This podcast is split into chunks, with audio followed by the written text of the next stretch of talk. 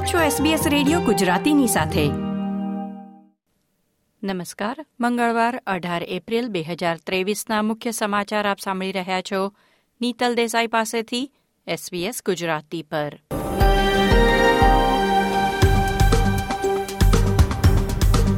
આજના મુખ્ય સમાચાર. ઓસ્ટ્રેલિયાની માઇગ્રેશન પ્રણાલી ભાંગી પડી હોવાનું ગૃહપ્રધાન ક્લેર ઓનીલે સ્વીકાર્યું. ઓસ્ટ્રેલિયાના રહેવાસીઓએ ગયા વર્ષે છેતરપિંડી હેઠળ ત્રણ પોઈન્ટ એક બિલિયન ડોલર ગુમાવ્યા. તીવ્ર ઝડપથી કાર ચલાવવાના કારણે પોલીસે પીછો કરી પાંચ કિશોરીઓની ધરપકડ કરી.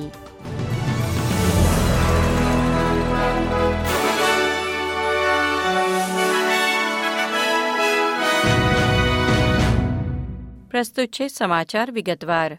ગૃહપ્રધાન ક્લેર ઓનીલે જણાવ્યું કે ગયા વર્ષના અંતમાં શરૂ કરાયેલી ઓસ્ટ્રેલિયાની માઇગ્રેશન અને વિઝા પ્રણાલીની સમીક્ષાનો રિપોર્ટ ફેડરલ બજેટ પહેલા મે મહિનામાં રજૂ કરવામાં આવશે.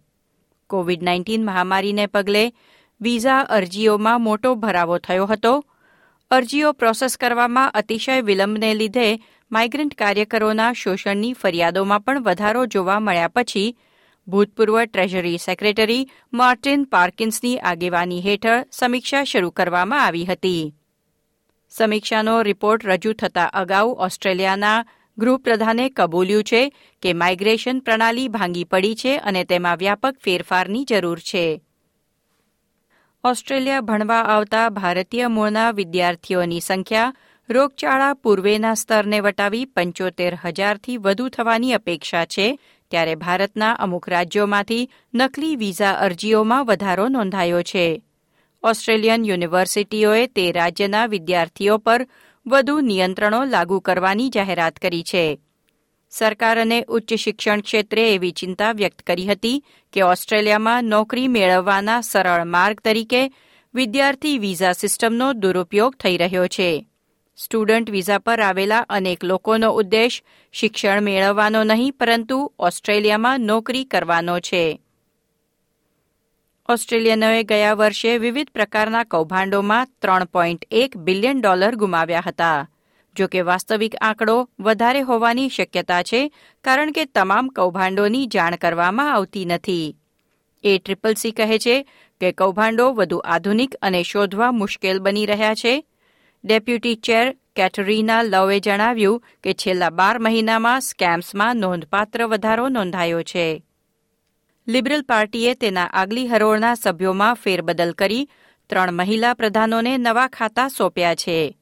સંસદમાં વોઇસ ટુ પાર્લામેન્ટના સમર્થનમાં ગયા અઠવાડિયે જુલિયન લીઝરે રાજીનામું આપ્યા પછી સેનેટર જેસિન્ટા પ્રાઇસને વિપક્ષ સ્વદેશી પ્રધાનની ભૂમિકામાં નિયુક્ત કરવામાં આવ્યા છે.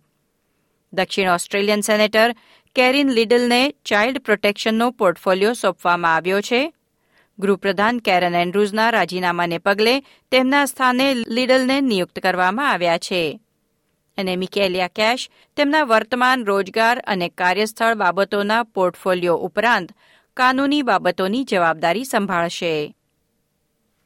ચોરી કરેલી ગાડીમાં જતી પાંચ કિશોરીઓએ પોલીસ આદેશની અવગણના કરી, પછી પોલીસે તેમનો પીછો કરી તેમની ધરપકડ કરી છે. ન્યૂ સાઉથ વેલ્સ પોલીસનું કહેવું છે કે ડોગ સ્ક્વોડના અધિકારીઓએ બંગારબી ખાતે ગ્રેટ વેસ્ટર્ન હાઇવે પર ચોરાયેલી કારને સ્પીડમાં જતા જોઈ હતી. પોલીસે કારને રોકવાનો પ્રયાસ કર્યો, પરંતુ કિશોરીઓએ ગાડી રોકી નહીં, તેથી પોલીસે તેમનો પીછો કર્યો હતો. થોડીવાર પછી વાહન એક ટ્રક સાથે અથડાયું, એટલે પાંચેય છોકરીઓએ ગાડીમાંથી બહાર નીકળી પગપાળા નજીકની ઝાડીમાં નાસવાનો પ્રયાસ કર્યો હતો. પરંતુ પોલીસે તેમને શોધી તેમની ધરપકડ કરી છે અને માઉન્ટ ડ્રુઇડ પોલીસ સ્ટેશનમાં તેમને લઈ જવામાં આવ્યા હતા. શનિવારે પંદર એપ્રિલે સિડનીમાં એક યુવાન પેરામેડિક પર જીવલેણ હુમલાને પગલે ન્યૂ સાઉથ વેલ્સના પેરામેડિક્સ કાર્યકરોની સુરક્ષા માટે કાયદાકીય ફેરફારની હાકલ કરવામાં આવી છે. ન્યૂ સાઉથ વેલ્સના પ્રીમિયર ક્રિસમિન્સ કહે છે કે એટર્ની જનરલ નીતિમાં ફેરફારની જરૂર છે કે નહીં તેનું વિશ્લેષણ કરી રહ્યા છે. ખેલ સમાચારોમાં, ભૂતપૂર્વ ફૂટબોલર ગેરી એલ્બર્ટ સિનિયરે એએફએલ અને બે ફૂટબોલ ક્લબ્સ પર બેદરકારીનો દાવો નોંધાવ્યો છે. તેમની ફરિયાદ છે કે ઓગણીસો બ્યાસી અને ઓગણીસો સત્તાણુંની વચ્ચે તેમની સમગ્ર એએફએલ કારકિર્દી દરમિયાન તાલીમ અને મેચ દરમિયાન તેમને માથામાં ઈજા થઈ હતી, તે માટે યોગ્ય સારવાર કે વળતર તેમને આપવામાં આવ્યા નથી. એલ્બર્ટે સોમવારે વિક્ટોરિયન સુપ્રીમ કોર્ટમાં એએફએલ, જીલોંગ ફૂટબોલ ક્લબ અને હોથોન ફૂટબોલ ક્લબ સામે કાર્યવાહી શરૂ કરી છે. આ હતા મંગળવાર અઢાર એપ્રિલની બપોરના ચાર વાગ્યા સુધીના મુખ્ય સમાચાર. લાઇક શેર કોમેન્ટ કરો. એસબીએસ ગુજરાતીને ફેસબુક પર ફોલો કરો.